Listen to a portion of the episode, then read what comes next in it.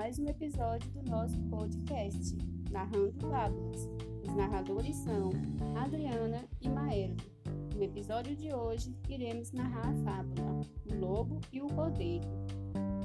O cordeiro estava bebendo água num riacho.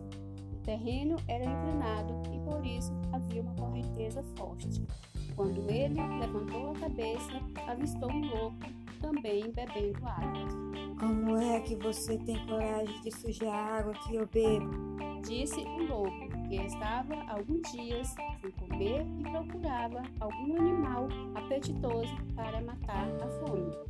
Respondeu o cordeiro: Senhor, eu preciso ficar com água, porque eu não estou sujando nada.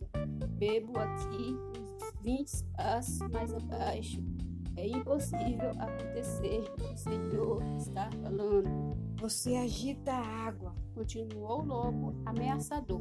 E sei que você andou falando mal de mim no ano passado. Não pode, respondeu o cordeiro. No ano passado eu ainda não tinha nascido. O lobo pensou um pouco e disse: Se não foi você, foi seu irmão. O que dá no mesmo? Eu não tenho irmãos, disse o cordeiro. Sou filho único. Alguém que você conhece, algum outro cordeiro, um pastor ou um dos cães que cuidam do rebanho. E é preciso que eu me vingue. Então ali, dentro do riacho, da floresta, o lobo soltou sobre o cordeiro, agarrou-o com os dentes e o levou para comer num lugar mais sossegado.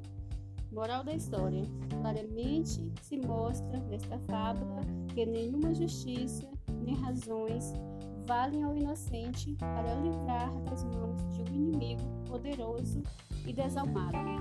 Finalizamos por aqui. Obrigado por nos ouvir e até o próximo episódio do nosso podcast.